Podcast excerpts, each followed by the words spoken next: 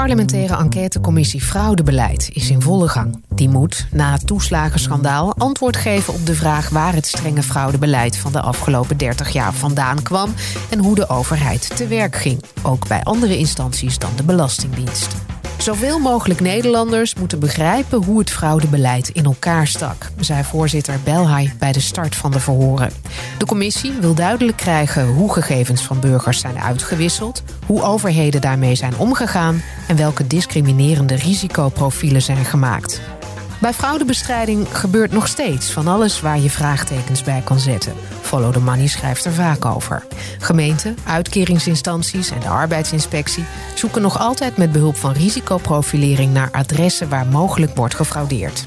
Volgens mijn gast dringt de overheid zo veel te diep in ons privéleven in. Rechten van burgers kunnen daarbij in het geding komen.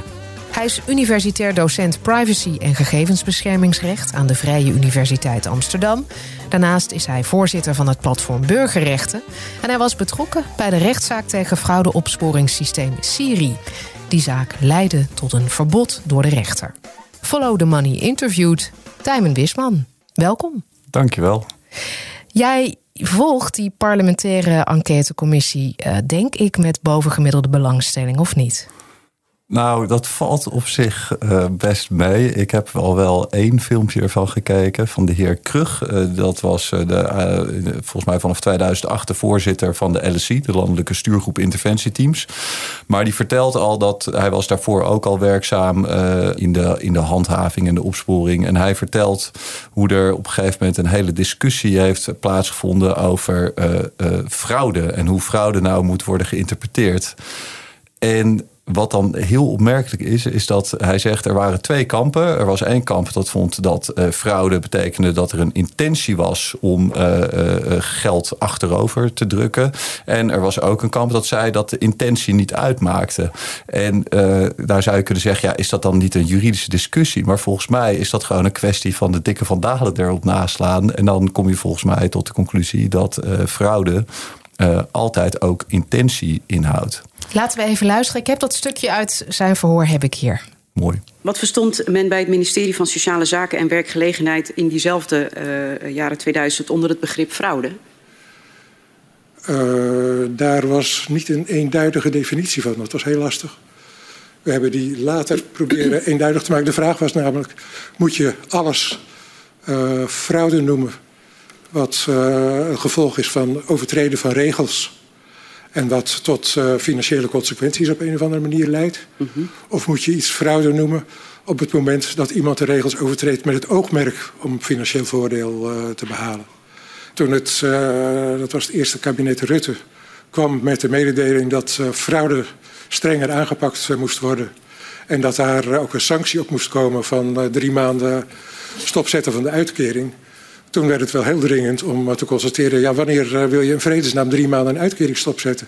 Toch niet als iemand per ongeluk uh, een letter verkeerd op een formulier heeft ingevuld. Ja. Dat, uh, daar moet er wel degelijk iets van opzet zijn. Ja, wat dacht je toen je dit hoorde? Nou, aan de ene kant verbaasde me het zeer dat er een discussie over is uh, en, dat dat, en dat, dat, dat dat zoveel onduidelijkheid veroorzaakt. Want het lijkt mij heel duidelijk. En aan de andere kant uh, verklaarde het wel voor mij dat uh, hetgeen wat mij en ook wel andere mensen al langer opvalt, is dat er dus continu over fraude wordt gesproken, terwijl Uh, fouten, te, en, en daar worden eigenlijk ook fouten mee bedoeld. En ik heb het idee, ik weet niet of dat de uitkomst is, dat, dat het andere kamp dus eigenlijk heeft gewonnen. Dat hij heeft gezegd van, nou ja, fraude is gewoon uh, als je financieel voordeel haalt waarbij de intentie niet uitmaakt. En, en als je dat dan verbindt bijvoorbeeld met het taalgebruik, of ook strenger aanpakken. Streng. Wie zijn over het algemeen streng? Dat zijn ouders, toch? Het is gewoon een beetje van, nou, jij hebt iets fout gedaan, je bent stout geweest en daarvoor moet je worden bestraft. Nou ja, dan lijkt het, dan, dan zou het toch gewoon uh, moeten gaan over echt iets opzettelijk proberen achterover te drukken. Maar we hoorden uh, deze gepensioneerde ja. inmiddels uh, ja. ambtenaar ook vertellen dat men bijvoorbeeld als het ging om de bijstand, dat men daar wat meer begrip had voor onbewuste foutjes. En op andere plekken, bij de A O W, daar was men dan weer wat strenger. Bejaarden die moesten maar op de hoogte zijn van de regels. Ja, nou, er wordt iets opmerkelijks gezegd over dat, uh, dat, dat mensen moeten weten of ze bij elkaar 's avonds mogen gaan eten of zo, uh, een aantal avonden in de week. Uh, ja, dus of je alleenstaand bent of samenwoont. En daar wordt dus ja, ook gekeken naar... Ja, ja, ja, het is of je een gezamenlijke huishouding voert. Dat is waar ze naar kijken. Dus je kan best wel allebei je eigen huis hebben... en daar ook allebei gewoon voor betalen. Maar als jij een gezamenlijke huishouding voert... dan heeft dat gevolgen voor de hoogte van je A O W. Nou ja, en dat is ook weer zoiets dat je denkt... want, want als je dat bijvoorbeeld gaat nalezen op de website van de Sociale Verzekeringsbank... het is toch allemaal heel moeilijk om, om te snappen van... doe ik nou iets verkeerd of niet? Wat dus ook weer aangeeft dat... ik bedoel, als het heel onduidelijk is of je... een delict pleegt, dan wordt het ook heel onduidelijk of iets een fout is of fraude. En waar kom je dan op het terrein van de privacy terecht, waar jij op zit? Uh... Waar, waar wordt er dan een grens over gegaan? Want ik kan me voorstellen dat je ook wil weten of iemand terecht of niet een uitkering krijgt. Of een toeslag. Ja, en maar ja, of dan die moet je... in hoogte wel juist is. Ja. Maar ja, dan moet je wel, zou je wel eigenlijk ook hele duidelijke criteria daarvoor moeten hebben. Ik heb niet elk soort uitkering bestudeerd, dus ik heb daar geen geïnformeerde mening over. Maar als ik kijk naar het criterium dat wordt gehanteerd bij bijvoorbeeld uh, het hebben van een uh, gezamenlijke huishouding, dan weet ik dat het daar uh, behoorlijk vaag is. Maar je ziet toch ook wel andere voorbeelden. Laten we even denken aan de boodschappentassenaffaire. Een dame die al heel erg lang volgens mij in de bijstand zit en die krijgt iedere week krijgt hij een, een, een tas boodschappen van de Albert Heijn. Dit was van haar moeder. In Wijdemeren, hè? Ja, die in Wijdemeren, ja. En die krijgt een tas boodschappen van haar moeder. En op een gegeven moment uh, komt dat naar voren. En wordt er gezegd van ja, ho is, dat, uh, dat had jij, je had een informatieplicht ten aanzien van die boodschappen die je ontving. En we gaan, uh, jij moet... Nou, zevenduizend euro moest je ja, terugbetalen. zevenduizend euro terugbetalen. Nou ja, dus wat, dan dus stel je de vraag van ja, wat betekent dat voor privacy? Nou ja, je zou kunnen zeggen dat met dat vrij hardvochtige beleid dat wij voeren, dat we daarmee uh, het, het privéleven en zelfs naaste liefde, zou je kunnen zeggen, hebben gejuridiseerd. Wij maken, wij maken uh, daden van aardigheid en vriendelijkheid en zelfs voor je familie maken wij onderdeel van de vraag of je ergens recht op hebt of niet. En als je dan ziet met hoe weinig mensen moeten rondkomen in dat soort, die in zo'n parket zitten. En dan ga je ook nog eens zeggen, ja, dan mag je dus niet dat ontvangen van je moeder. Dan ga, kan je toch wel gaan afvragen van waar leggen we in dit land de prioriteiten als het gaat om handhaving. Nou ja, en, en laat ik dan nog een tweede punt toevoegen aan de vraag, waar laat ons dat met betrekking tot de vraag uh, van privacy? Kijk, bestandskoppelingen, daar wordt uh, de heer Kruk ook over, uh, over ondervraagd. En bestandskoppelingen, die kan je al terugvinden in de memorie van toelichting. Hè, dus waarbij de wet wordt toegelicht van de wet bescherming persoonsgegevens. Die in tweeduizend één volgens mij is ingevoerd. Dat was de implementatie van de, van de Europese gegevensbeschermingsrichtlijn. En daar praten ze over bestandskoppelingen. En daar noemen ze een voorbeeld dat uh, het bijvoorbeeld heel handig is als iemand uh, een uitkering aanvraagt, dat je dan bij die aanvraag even een koppeling kan uitvoeren met het gedetineerde bestand, zodat je kan zien of iemand in de gevangenis zit. Mm-hmm. Want als je in de gevangenis zit, heb je geen recht op een uitkering. Met andere woorden, een bestandskoppeling wordt uitgevoerd om te zien of jij aan de harde voorwaarden voldoet, waarover geen discussie mogelijk is, heel zwart-wit, uh, om een uitkering te ontvangen. En die bestandskoppelingen die zijn op een gegeven moment dus gegaan van kijken naar harde voorwaarden, naar hè, wat zou ik project Blackbox noemen, van nou, misschien kunnen we risico-indicatoren gaan ontwikkelen die aangeven wat de kans is dat iemand zich ergens wel of niet aan houdt. En uit die risico-indicatoren is dus een heel bouwwerk van allemaal vage omstandigheden van nou ja, als je, als je nou ja, maar dat kan ook bijvoorbeeld zijn als je een vrouw bent, als je in de ziektewet hebt gezeten, als je kinderen hebt, als je niet meer in een relatie zit. Hè, dat kwam bijvoorbeeld uit, uh, uit het stuk wat over Rotterdam uh, is geschreven. Het algoritme wat daar het werd algoritme, gebruikt. Ja, ja, precies. Ik wil, ik wil straks ja. gaan we nog even wat dieper in op maar, die risicoprofilering. Ja. Maar daarmee Uh, worden ja. dus steeds meer gegevens gedeeld. Ja. En, ja, en krijg je dus dat je, dat je, dat je steeds dat je een overheid hebt die steeds meer van je, van je wilt weten om, om dat ook te kunnen uitvoeren. Hè. En dus je, steeds meer achter de voordeur kijkt. En steeds meer achter de voordeur kijkt ook. Als, ja, zeker. Jij ja. gebruikt het woord privacy liever niet, hè? Uh, we, we hadden elkaar even aan de, aan de telefoon voor dit uh, interview, voor een, uh, een gesprekje vooraf. Ja. En toen zei jij, ik heb het eigenlijk veel liever over privéleven. Ja, omdat, waarom? Nou, omdat als we dan even bij het voorbeeld blijven van die boodschappentas-affaire, dan zie je dat, dat, uh, dat, het, dat dit niet zozeer gaat over vragen of je wordt bespied of niet, maar het gaat gewoon over hoe jij je leven inricht. En wat dat betreft is het alomvattender dan alleen maar de term privacy. En ik heb me daar ook wel een beetje bij laten inspireren door een, een stuk van Maxime Februari dat hij over Syri schreef. En toen zei hij, ja, praat me niet over privacy. Je hoorde ook niet de burgers in de D D R klagen over hun privacy. Waar we het over hebben is dat we de overheid de middelen in handen geven om burgers te knechten en knevelen.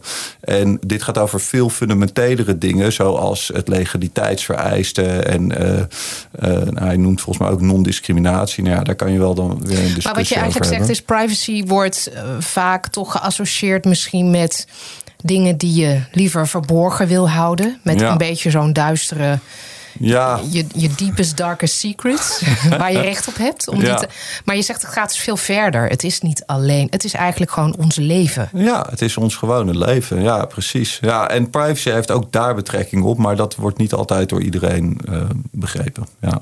Waarom ben jij zo gefascineerd door dit onderwerp? Waar is dat ontstaan? Dat is een beetje zo gegroeid. Uh, dus ik heb een studie rechten gedaan en daar vond ik de meeste dingen.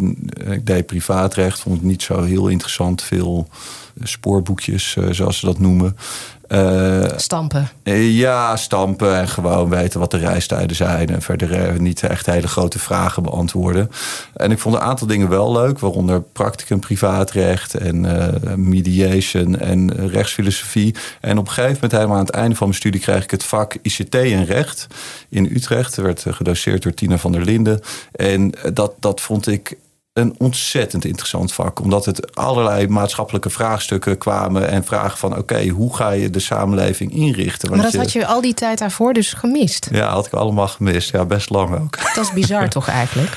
Ja, zeker. Maar goed, ja, soms dan uh, je weet niet uh, precies uh, wie of wat je gaat inspireren. En soms dan, dan uh, ik bedoel, ik zeg ook niet dat ik daar zelf heel actief naar op zoek was. Ik probeer ook mijn eigen studenten altijd op het hart te drukken van wacht niet op een docent om je in contact te brengen met iets dat je boeiend vindt. Neem zelf initiatief. Want je hebt heel, je hebt alles tot je beschikking in je studententijd. En als je zelf het initiatief neemt, Dan, dan kan je gewoon een hele leuke tijd hebben. Terwijl als je maar wacht totdat je iets wordt aangereikt vanuit al die slaperige docenten, ja, dan... Dan moet je wachten tot het einde van je studie. Ja, misschien wel. Ja, misschien krijg je het helemaal niet. Ja. Ja. Maar goed, daar werden dus dat, dat greep je. Daar werden ja. grote vragen gesteld. Ja. Zoals hoe we de samenleving moeten inrichten. Nou ja, dat ging over allerlei verschillende dingen. Van keteninformatisering tot aan privacy en R I V D, geloof ik. Radio Frequency Identification. Dus kwamen alle Allerlei dingen kwamen daar gewoon ter sprake. En ik vond dat boeiend. En privacy was een van de onderwerpen. En dat was in tweeduizend zes, tweeduizend zeven. En toen begon er ook wel in Nederland toch een soort omslag plaats te vinden met betrekking tot privacy. Er werd ook volgens mij die wet op het B S N-nummer werd rond die tijd ingevoerd. Die slimme meters begonnen er al een beetje aan te komen. Dus het was waar jouw proefschrift over ging. Ja, waar mijn proefschrift ja. ook over ging inderdaad. Ja, dus, dus, dus het was... Privacy is natuurlijk ook heel spannend. Ja, toch? Nou ja, het is spannend, spannend en het is ook gewoon, het is een dankbaar, uh, zeg maar als concept is het, uh, je kan er heel veel kanten mee op. En je kan het vanuit een biologische invalshoek bekijken, antropologisch, psychologisch. Je hebt bijvoorbeeld, wat ik altijd leuk vind om aan studenten te vertellen, is uh, kennelijk heb je de, uh, nou ben ik even vergeten, maar kennelijk is er een belangrijk moment in een mensenleven dat je als kind realiseert dat je ouders niet alles van je zien. En dat je dan dus begint te denken van, oh, wacht even, ze weten niet alles. En dan begint een nieuwe fase van ontplooiing. Nou ja, ik, ik heb dat gewoon een keer ergens gelezen. Ik weet niet eens per se of het waar is, maar ik vind dat wel, het spreekt een beetje tot de verbeelding over het belang van onbespied zijn en je hmm. onbevangen wanen om je persoonlijkheid te ontwikkelen. Ja. En, uh, en het raakt wel degelijk aan bevestigde theorieën uit surveillance studies uh, zoals uh, uh, de, de disciplinary effect of scrutiny uh, van het Panopticon, wat dan weer door onder andere Foucault uh, wordt beschreven. Ik moet je even uitleggen. Oh, het Panopticon is een cirkelvormige gevangenis, waarbij in het midden van de gevangenis is de Inspectors Lodge, het inspecteurshuisje. Daarin zit de inspecteur. En uh, de gevangenis is gebouwd in een cirkelvorm. En overal in die cirkel aan de buitenzijde zitten gevangenissen. En die worden afgescheiden met muurtjes, dus de gevangenen zien elkaar niet. Mm-hmm. Ze zien alleen de Inspectors Lodge, maar ze kunnen niet naar binnen kijken, want de Inspectors Lodge is ondoorzichtig. Maar er is wel continu de dreiging dat de inspecteur die in het huisje zit in hun gevangenis kan kijken. En daardoor creëer je het disciplinerende effect van toezicht. En dat panopticum, dat is, of panopticon, dat is, volgens mij is het in het Nederlands panopticum. Maar dat is beschreven door Jeremy Bentham, een filosoof. En die beschreef als een bouwwerk wat kan worden gebruikt voor gevangenissen, maar ook voor fabrieken, scholen, van alles en nog wat. En dat is een belangrijke metafoor in surveillance studies. En daardoor zie je dat het idee dat je wordt bekeken invloed heeft op hoe je je gedraagt. En als je dus een samenleving, daarom gebruik ik het voorbeeld vaak in mijn colleges, als je een samenleving zo gaat inrichten dat al jouw daden worden geregistreerd en dat die eventueel later kunnen worden ingezien en tegen je worden gebruikt, dan creëer je een samenleving die in feite functioneert als een panopticon. Zitten we daar al in? Ja, enigszins wel. Het is natuurlijk nog niet... Ik bedoel, het kan nog veel verder worden opgebouwd. Het kan veel verder worden verfijnd. Maar is het zo dat iedereen daarin zit? Want ja. Dat is misschien wel een, een belangrijk onderscheid. Als je een toeslag krijgt of een uitkering aanvraagt, dan word je dus extra bekeken. Ja, zeker. Ja, nee, daar is ook veel... Daar is nu ook wel veel over geschreven, ook in de afgelopen jaren. Als jij dus zo ongelukkig bent dat je afhankelijk bent van een uitkering, dan heb je veel meer het gevoel dat je in dat panopticum zit dan als je gewoon uh, je uh, uh, voldoende geld verdient om, uh, om, om jezelf uh, te onderhouden. Er is heel duidelijk, uh, zijn er bepaalde groepen mensen in Nederland die buitensporig en onevenredig nadeel ondervinden van deze nieuwe opsporingsmethode. Uh, en ze noemen het dan eigenlijk een controlemethode. Hè? Want we zijn aan het controleren en daardoor uh, mag het ook tegen iedereen worden ingezet. Maar als je kijkt naar de intensiteit van wat er gebeurt, dan zou je ook kunnen zeggen dat het, uh, dat het opsporing is. En ja, als je in de verkeerde wijk woont of je hebt de verkeerde achternaam en je doet een aanvraag voor toeslagen, dan word je opeens uh, veel uh, strenger gecontroleerd. En dan kom je eigenlijk dus in een andere, uh, in een andere klasse terecht, zou je kunnen zeggen. Er is een soort uh, onderklasse in Nederland die, uh, die hier heel hard door wordt geraakt. En bij onze zaak, Uh, de Syri-zaak? De Syri-zaak tegen het systeem risico-indicatie hadden wij um, Philip Alston, dat was de mensenrechtenrapporteur van, uh, van de V N. Die heeft een amicusbrief geschreven. Dat betekent een soort ondersteunende brief voor onze rechtszaak. En hij zei in die brief het volgende: als jij van mensen al hun gegevens die bij de overheid bekend zijn op verschillende onderdelen, als jij die gaat samenbrengen en die ga je inkijken en die ga je gebruiken om te controleren, dan raakt dat aan de essentie van het recht op privacy. Iedereen zou in theorie een recht op privacy moeten hebben en een recht op gegevensbescherming. Maar met die geautomatiseerde opsporing die wij aan het creëren zijn, zeggen wij, ja, iedereen heeft dat recht. Maar als jij toevallig in een van deze projecten tegenkomt, dan geldt dat recht niet voor jou. En dat hebben wij zo besloten op basis van allerlei nou ja, hè, uh, uh, uh, aanleidingen. En, en daarom mag dit. Ja. En dat is heel, heel problematisch, want daarmee zeg je dus eigenlijk, sommige mensen hebben wel een recht op privacy en anderen niet. En wat creëer je daarmee?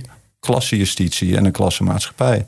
Jij was een van de partijen die die rechtszaak heeft aangespannen, hè? Ja. Um, om Syri te stoppen. Misschien moeten we nog heel even uitleggen wat dat precies inhield. Want het was een uh, opsporingsmethode die nu niet meer gebruikt mag worden. Ja, ja, de Syri staat voor systeemrisico-indicatie. Werd ingevoerd in uh, de wet uh, S U I, Wet Structuur, Uitvoeringsorganisatie, Werk en Inkomen. En werkte als volgt. Er waren uh, verschillende partijen konden daaraan deelnemen. Waaronder de Sociale Verzekeringsbank, Inspectie S Z W, Belastingdienst, uh, gemeentes, U W V. Later kwam de I N D er ook nog bij. En ik vergeet er volgens mij nog één. En uh, die konden dan zeggen, oké, okay, wij gaan in een bepaalde wijk... of ten aanzien van een bepaalde groep gaan we een Syri-project uh, uitvoeren. En dat moest altijd gaan over overtredingen van... arbeidswetten, overtredingen van belastingwetgeving... of overtredingen in de sociale zekerheid en uitkeringen. En uh, wij gaan dan de gegevens die we hebben van deze verschillende partijen... die gaan we voor een project uh, samenbrengen bij een derde partij... het Stichting Inlichtingenbureau. Die kwam ook nog even aan bod in die, uh, in die verhoren. En Stichting Inlichtingenbureau die gaat die gegevens uh, vervolgens koppelen... Uh, op basis van een risicomodel. En bij die bestandskoppeling, daar komen dan vervolgens uh, hits uit. En die hits worden dan uh, handmatig weer volgens mij door de inspectie S Z W... doorgekeken en wordt er bepaald... deze adressen gaan we bezoeken. Die zijn verdacht. Die zijn verdacht. En, uh, nou ja, en vandaar dat Eigenlijk wij... Eigenlijk een groot sleepnet. Ja, zeker. Ja, een sleepnet, dat is het ook. Ja. Is het ergens ook niet logisch dat je middelen inzet... om als gemeente iets van een voorselectie te maken... van uh, verdachte adressen? Je wil je... mensen, je, je mankracht, wil je ook uh, wil je efficiënt, efficiënt, efficiënt inzetten? inzetten? Ja. Of, of vind je uh, dat ze dan maar gewoon random steekproefsgewijs moeten aanbellen voor mensen, bij mensen voor een controle? Nou, ik, ik, la, laten we het uitgesloten, uh, laten we het midden niet uitsluiten. Uh, de, er is, uh, het interessante van Syri is dat het de voortzetting is van Project Blackbox.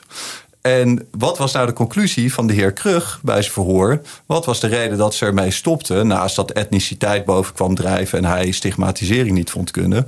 Uh, uh, de conclusie was dat het geen hout opleverde. Het werkte niet. Dus het hele pragmatische argument van... ja, maar het, het, het, het maakt alles toch makkelijker... is al een argument waarmee je de strijd kan aangaan... Maar dan ga je wel op het pragmatische argument zitten. En ik vind het principiële argument hier uh, m- nog belangrijker. En dat is wat Philip Alston dus zei. Uh, en wat uh, wij ook wel in, in, in wat andere bewoordingen in onze dagvaarding hadden gezet. Als jij op deze manier... Uh, uh, opsporing gaat uitvoeren of controle... dan ben je dus effectief mensen hun recht op privacy aan het negeren. En... Dan, dan komt soms uh, vanuit tegenstanders die zeggen van... ja, maar, maar het, het is toch handig en het dient toch efficiëntie? Oké, okay, maar dat is toch niet de hoogste waarde in onze samenleving? Als wij efficiëntie gaan kwalificeren als de hoogste waarde... dan gaan we in een hele ongezellige samenleving terechtkomen. En bovendien is het dus niet efficiënt. Nee, het is niet efficiënt. Maar het principiële punt is wel heel belangrijk. Ja. Als je gaat zeggen van ja, voor efficiëntie everything goes... dan ga je met je nobele intenties de weg naar de hel plaveien. Zit er niet ook een soort self-fulfilling prophecy in? Dat als je eenmaal een bepaalde wijk... sociaal-economisch minder sterke wijk profileert... Mm-hmm. en daar gaat kijken, dan vind je natuurlijk ook meer... dan nou, in een wijk waar je helemaal niet gaat kijken. In een nee, ja, villa-wijk in Blarikum. Ja, en dan gaat die wijk ook weer, je, je, gaat die wijk ook weer al je veronderstellingen uh, bevestigen. Uh, bevestigen. Ja. Dat, zou, dat zou inderdaad ook kunnen. Maar goed, ik denk dat voor dat soort conclusies... moet je ook wel gewoon meer weten... van hoe het precies gaat. En transparantie is bij dit soort dingen echt een van de grootste problemen. Want de overheid is absoluut niet transparant in hoe ze dit soort dingen doen. En dat willen ze ook niet zijn. En daar voeren ze allerlei redenen voor aan die, uh, die op zijn minst twijfelachtig zijn. Of gewoon je reinste onzin. Ja, heel, want heel lang wist niemand hoe Syri werkte. Nee, um, ook jij niet, toen je die rechtszaak nee, startte. Nee, zeker niet. Nee, nee, ja, nee het was, dat was, hè, er was een risico. Wij wisten dat een risicomodel werd ingezet en dat heette de wijkgerichte aanpak. Nou, en daar moesten we het maar mee doen. En de grap is wel dat zeg maar, die, die ondoorzichtigheid... die heeft de overheid geprobeerd om ons zeg maar, af te weren. Maar dat is een verdedigingstactiek die uh, redelijk uh, in hun gezicht is ontploft uh, bij de rechtbank. Want de rechter bij de uitspraak uh, was wel heel bijzonder. Die zei, uh, die begon echt zo... de overheid heeft, uh, of het ministerie stelt dat. En het ministerie stelt dit. En het ministerie stelt zus. En het ministerie stelt zo. En vervolgens, echt zo, lange stilte... En toen zei ze iets in de geest van... alleen zijn wij niet in staat om de stellingen van uh, het ministerie... Om, te, om vast te stellen of dat waar is of niet. Want wij weten gewoon niet wat ze doen. Hmm. En dat werd vervolgens als een soort haakje gebruikt... om te zeggen van uh, dit mag niet meer. Ja. Ja. Follow the Money schrijft uh, veel over hoe de overheid... nou eigenlijk op zoek gaat naar mogelijke fraudeurs... en uh, hoe ze dus... verdachte adressen selecteert. Verwonderadressen, hè, heten ja, ze. Verwonder. Verwonderadressen. Ja, klinkt toch een stuk vriendelijker. Um, nou. en, en de risicoprofilering die daarbij wordt gebruikt. F T M-collega David Davidson schrijft daar ook veel over. En dankzij een W O-verzoek van hem... konden we eerder dit jaar onder de motorkap kijken van Syri. Was er nog iets wat jou daarin verbaasde? Wat viel jou daarin op? Ik kan het me niet allemaal meer even scherp herinneren. Maar een van de dingen die mij wel opviel... Uh, een van de indicatoren was dat uh, als uh, verschillende generaties... van een familie bij elkaar woonden... dan was dat een indicatie van uh, fraude. Uh, en... Uh, Dat is, hè, verschillende generaties die bij elkaar wonen... is ook een indicatie van een andere cultuur dan de oer-Hollandse cultuur. En is gewoon een proxy voor andere cultuur, eventueel etniciteit. Hoe is dat dan precies een indicatie voor fraude? Hè, waarom is dat een indicatie voor fraude? Wat, het kan wel een indicatie zijn voor cultuur. En cultuur en etniciteit kan ook wel een indicatie zijn... dat mensen bijvoorbeeld nog bepaalde moeite hebben met de bureaucratie... en met het invullen van bepaalde dingen. Als er bijvoorbeeld een taalachterstand is. Maar dan ben je dus bezig met fouten. En daar, daar, snap je? Dus het zit altijd, je hoort altijd dat soort verschillende lagen. Wij waren op een gegeven moment in Rotterdam... in de wijk waar zo'n Syri-project werd ingesteld. En er was een uh, sociaal-maatschappelijk werkster... en die vertelde over dat er in die wijk... voordat Syri daar kwam, was er een soort kantoortje... en dat werd gefinancierd vanuit de overheid... waar mensen konden om hulp te krijgen... bij het goed invullen van hun formulieren. En dat ging weg omdat daarop werd bezuinigd. En wat kregen ze ervoor terug? Dus zo'n wijk krijgt in plaats van menselijke hulp... bij het invullen van formulieren om te zorgen dat je geen fouten maakt... krijgen ze er een geautomatiseerd programma voor terug... dat fouten gaat opsporen. Nou ja, ja het is toch echt, echt, echt van de zotte. Laten we er even wat cijfers bij pakken. Op het moment dat kabinet Rutte één besluit tot een hardere fraudeaanpak... leeft negentig procent van de uitkeringsgerechtigden de regels na. Uh, het percentage overtredingen is dan dus tien procent. Laten we nog even uh, teruggaan naar dat verhoor van oud-topambtenaar Rob Kruk. Die vertelt hoe de dan net aangetreden minister Kamp... van Sociale Zaken en Werkgelegenheid op die cijfers reageert. Voor uh, minister Kamp was het, uh, toen hij aantrad in tweeduizend... elf was dat, was het uh, zelfs een zodanige verrassing dat hij zei... ik geloof het niet, het moet minstens het dubbele zijn wat er aan overtreding is. Ja, dan uh, houdt de discussie even op. Als uh, met alle beschikbare gegevens is vastgesteld uh, wat het is... en de minister vindt van niet, dan uh, heeft iedereen zijn eigen waarheid. Ja, iedereen zijn eigen waarheid. Hè? Wat dat betreft een soort van bevestiging van het postmodernisme... of uh, bevestiging van hoe belangrijk onderbuikgevoelens zijn. Want dat is ook bij die Syri-projecten. Daar wordt ook gezegd hè, van ja, we, we bepalen, dat zijn subjectieve besluiten van, van ambtenaren... Waar die, worden, waar die worden ingezet. En hier is het een subjectief besluit van de heer Kamp... Uh, of de cijfers al dan niet kloppen.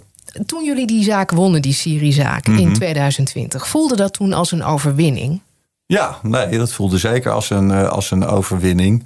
Het was, uh, het was toch, toch wel een heel bijzonder moment. En je moet je nagaan dat zo'n rechtszaak, de aanloop naar zo'n rechtszaak... die duurt gewoon jaren. Je hebt daar heel hard aan gewerkt allemaal. En ook weet je, gesteggeld over de dagvaarding en weet ik veel wat allemaal.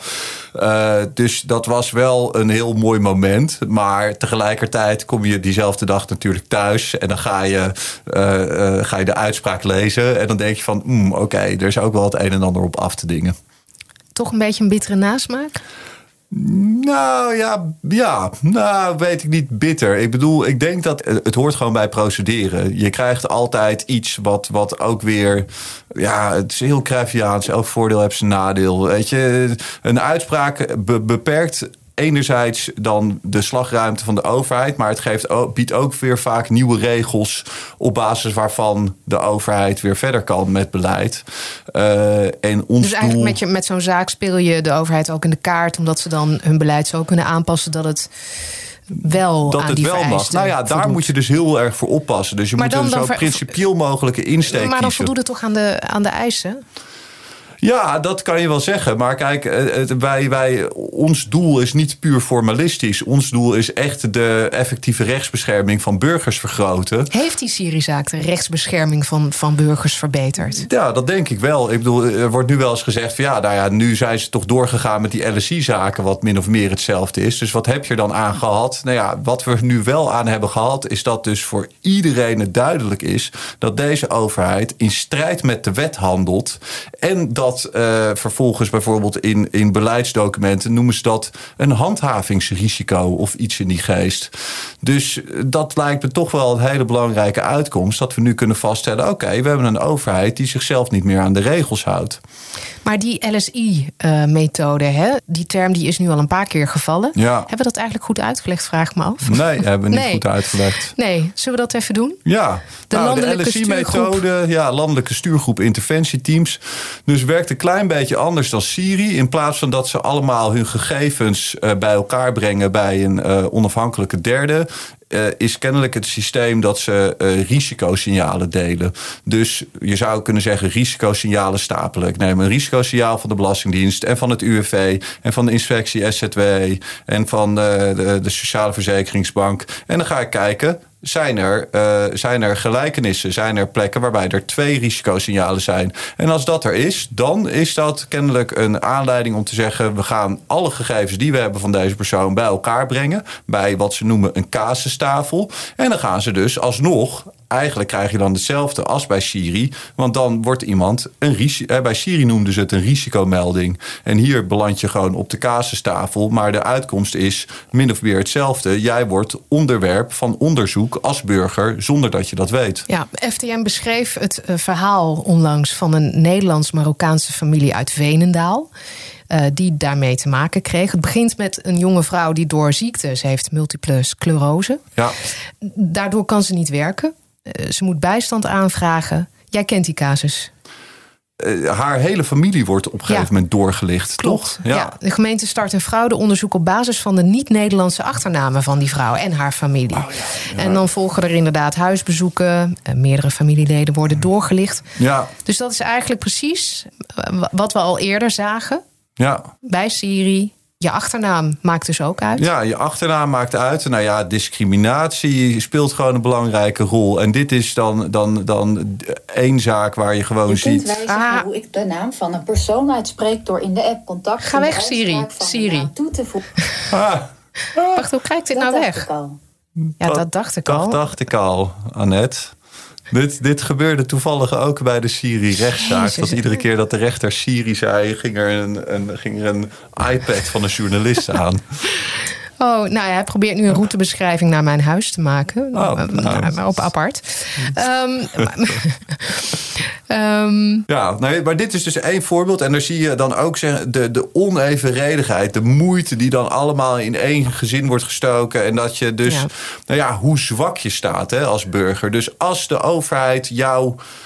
Uh, uh, als de overheid achter jou aankomt... dan kunnen ze gewoon zo ontzettend veel middelen inzetten. En als je dan nagaat hoeveel er te halen is... bij, uh, bij fraude of fouten in de sociale zekerheid... en als je dat vergelijkt met hoeveel er te halen is... ten aanzien van witwassen en faillissementsfraude en bouwfraude...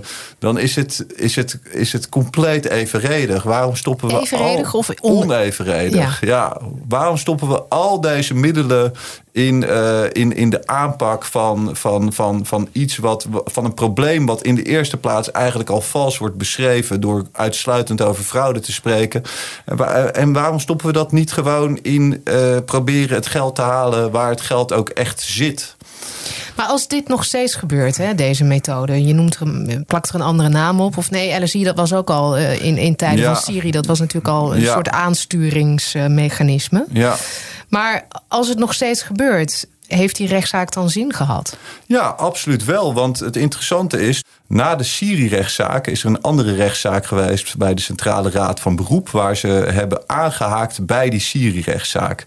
Er was een adres was gekozen, uh, of er was een adres waar uh, uh, bepaalde diensten van de overheid langs gingen. En de Centrale Raad van Beroep die zei, jij moet als overheid kunnen uitleggen waarom je iets bij iemand thuis komt doen. En als je dat niet kan, dan heb je er niks te zoeken. Um, Daar is die Syrië-uitspraak gebruikt om te zeggen, overheid, jij moet transparant handelen bij het selecteren van dit soort adressen. En dat heb je niet gedaan. En daardoor uh, zijn de, zijn de, is het bewijs wat je daar hebt verzameld, mag je ook uh, verder niet gebruiken. Op basis daarvan kunnen wij nu weer een nieuwe rechtszaak ook starten en zeggen van, hé, hey, jullie gaan hiermee verder. Maar de rechter heeft heel duidelijk gezegd dat je dat niet mag. Jullie hebben die uh, zaak ook al aangekondigd eind tweeduizend tweeëntwintig. Ja. Maar hij is er nog niet. Nee. nee hoe, kwam, staat het er, hoe staat het ermee? Er kwam een andere rechtszaak nog tussendoor die we aan het voeren zijn. Tegen de Nederlandse Zorgautoriteit. Ja, precies. Ja. En het medisch beroepsgeheim. Ja, medisch beroepsgeheim. Ja, dus, dus, dus we, er kwam een andere, andere zaak. Nou ja, niet tussendoor. Daar waren we ook al mee bezig. Maar wij hebben, uh, wij hebben gewoon... Uh, we zijn geen grote organisatie. Dus we moeten goed kijken hoe we onze mensen mankracht inzetten. Uh, nu is die dagvaarding... Uh, uh, of de staat is gedagvaard In, in de zaak uh, tegenover de N Z A. Uh, en nu kunnen we dus weer verder met de L S I-zaak. En daar zijn we ook, uh, ook al verder mee aan het praten met onze uh, coalitiegenoten daar. Wat, en, wat, wat willen jullie met die zaak bereiken? Dat al die projecten stoppen? Nou, dat, dat is een hele goede vraag. Sowieso wil je dat al die projecten stoppen. Maar de, de, de strategische vraag van wat wil je uit... Wat, wat voor uitspraak zou je van de rechter willen om die rechtsbescherming van de burger uh, te vergroten? Uh, kijk, je, je zou eigenlijk willen dat je niet meer als burger zo uh, ondoorzichtig kan worden, kan worden uh, bekeken. En dat, dat er allerlei processen omtrent jouw persoon in gang kunnen worden gezet. Zonder dat jij ergens van weet en zonder dat je per se een uh, verdachte bent. Maar transparantie is niet het enige. Want zelfs als je dat allemaal transparant zou maken, dan heb je nog steeds een ontzettende, uh, ontzettende vorm van machtsmisbruik. Uh, de, de grootte van de macht die tegen je wordt ingezet. Ja, daar, dat, dat vinden wij nog steeds problematisch. Want, disproportioneel. Ja, disproportioneel. Maar wat willen jullie dan? Als het niet alleen gaat over transparantie. Nou, dat, uh, dat, dat ieders recht op privacy en ieders recht op gegevensbescherming wordt gerespecteerd. En dus niet dat je, dat je op basis van een grote, op basis van een sleepnet, hè, op wijkniveau bijvoorbeeld kan zeggen, van al deze mensen gaan we de gegevens bekijken. En of je dat nou geautomatiseerd doet of uh, allemaal bij elkaar komt en er een heidag van maakt en al die dossiers gaat doornemen. Maakt niet uit. Dat maakt niet je uit. Moet gewoon niet doen. Je mag gewoon niet zoveel macht inzetten tegen onverdachte burgers. In feite ben je, en dit, ik denk dat dit uh, zou misschien wel eens de kern kunnen zijn, je bent opsporingsinstrumenten aan het inzetten tegen onverdachte burgers. Het geeft geen pas om in een democratische rechtsstaat opsporingsinstrumenten in te zetten tegen onverdachte burgers. Dat moet je gewoon niet willen. En daar komen wij, uh, ja, daar, daar, uh, daar uh, treden wij tegen op. Wanneer gaat die dagvaarding de deur uit? Ja, daar durf ik nog niks over te zeggen. Maar uh, we, hebben, we hebben zeer binnenkort weer een overleg over wat we in die dagvaarding uh, willen krijgen en de juridische insteek. En ik verwacht dat, uh, dat we, zeker dat die rechtszaak voor het einde van dit jaar uh, uh, uh, wordt gestart. Je moet wel heel lang nadenken daarover. Ja, ik begon een beetje... Ja, ja goed, weet je, het, het, het, het, het, het is allemaal... Het is een grote balanceeract. Ja, want ja, je zit hier bij Follow the Money, dus ik moet die vraag toch stellen. Hoe financieren jullie die zaken? ja, heeft, daar heeft het dus mee te maken. Want je zegt, we hebben niet de middelen en de, de, de mankracht om, om meerdere zaken tegelijk ja, te doen. Ja, wij zijn een kleine organisatie en wij, wij zijn afhankelijk van persoonlijke giften, van, van individuele donateurs. Wij ontvangen geen institutionele ondersteuning. We hebben dat wel veel geprobeerd te krijgen, maar dat is echt ongelooflijk moeilijk. Uh, en wij financieren dus echt op een zaak-bij-zaak basis zo'n publiciteitscampagne en rechtszaak. Hè, want dat is hoe we, hoe we de zaak voeren. Uh, heel veel partijen die voeren bijvoorbeeld alleen maar een rechtszaak. Maar dat heeft heel weinig zin, want niemand hoort erover. Maar wij zijn ervan overtuigd, je moet één, het publiek erbij betrekken. Betrek de betrokkenen, leerde iemand van de Piratenpartij gisteren nog. Uh, gisteren nog. nou, gisteren toen sprak ik toevallig met iemand van de Piratenpartij. En uh, die zei, betrek de betrokkenen. Dus wij proberen het publiek erbij te betrekken. En we proberen daarnaast doen we dan uh, de, de, de rechtszaak. En proberen ook uit te leggen wat de maatschappelijke relevantie daarvan is. En bij onze N Z A-zaak hebben we, hebben we crowdfunding gedaan. Dus die hebben we gewoon kunnen financieren. Heel veel giften gekregen vanuit de praktijk van uh, psychiaters en uh, psychologen.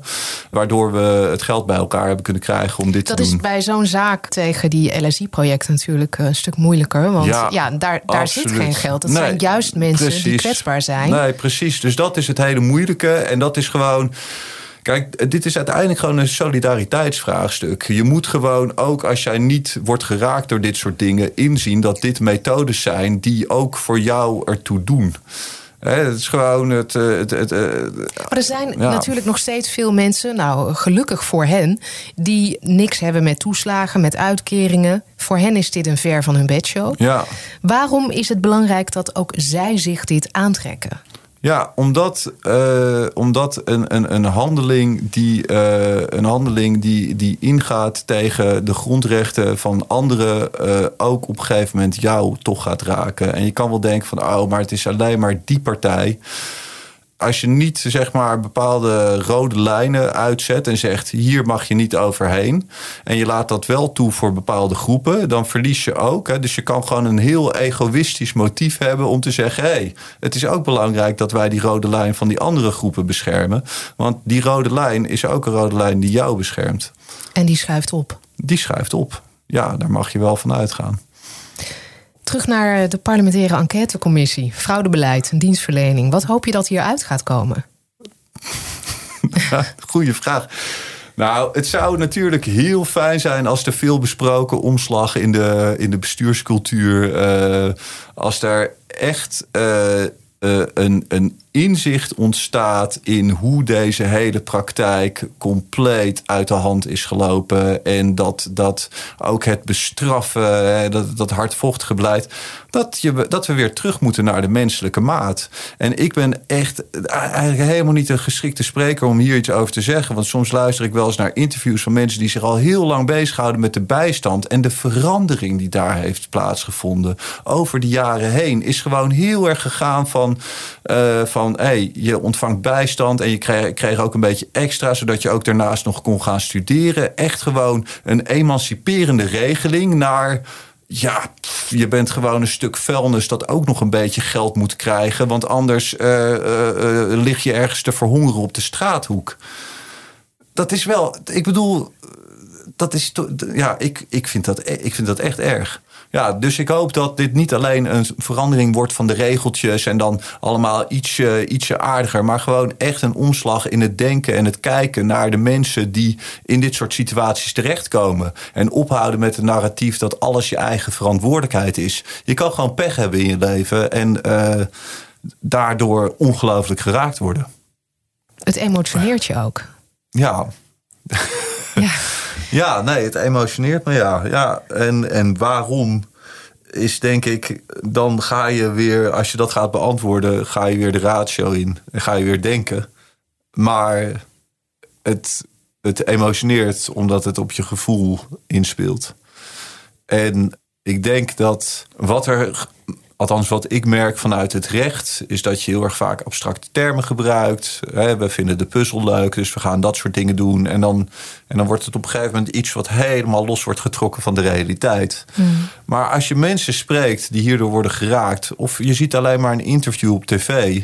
Als je dat echt bij je laat binnenkomen, de ernst van de situatie van mensen. En je, la, en, en, en je stelt je daarvoor open. Ja, dan kan je volgens mij niet er niet door geraakt worden. Maar je moet daar wel even de tijd voor nemen. En ja, ik heb me er gewoon zo lang mee bezig gehouden... dat dat, dat, me dat, dat op een gegeven moment bij mij uh, gewoon binnen is gekomen. Dankjewel, Tijmen Wisman. Dankjewel voor dit gesprek. Graag gedaan.